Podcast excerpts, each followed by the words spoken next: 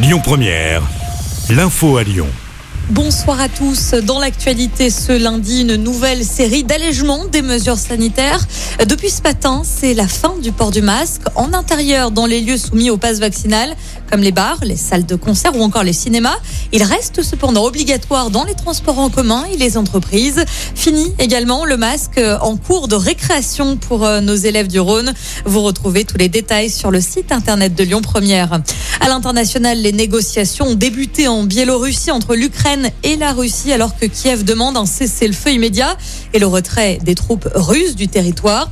Voilà cinq jours que les combats ont commencé, causant la mort d'une centaine de civils, dont sept enfants et plus de 300 blessés. Des chiffres communiqués par l'ONU qui avertit tout de même que le bilan réel est considérablement plus élevé. Emmanuel Macron participe aujourd'hui à une visioconférence avec les alliés et l'OTAN, suivi d'un dîner de travail avec le chancelier allemand et la présidente de la Commission européenne. La France qui a envoyé 33 tonnes d'aide humanitaire en Pologne pour venir en aide aux Ukrainiens. Plus de 30 tonnes de matériel partiront prochainement pour la Moldavie. Retour en France avec cette évacuation d'une soixantaine de personnes à Villeurbanne après une fuite de gaz.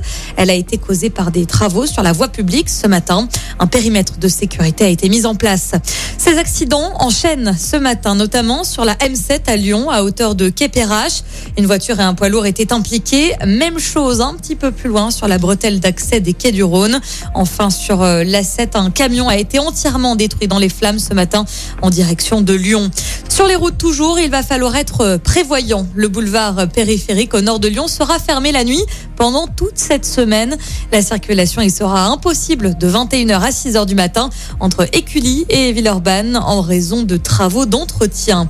Et puis on termine avec euh, du tennis féminin. Le premier tour a commencé à l'Open 6e sens à Lyon.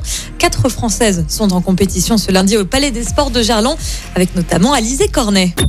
Écoutez votre radio Lyon Première en direct sur l'application Lyon Première, lyonpremière.fr et bien sûr à Lyon sur 90.2 FM et en DAB+. Lyon Première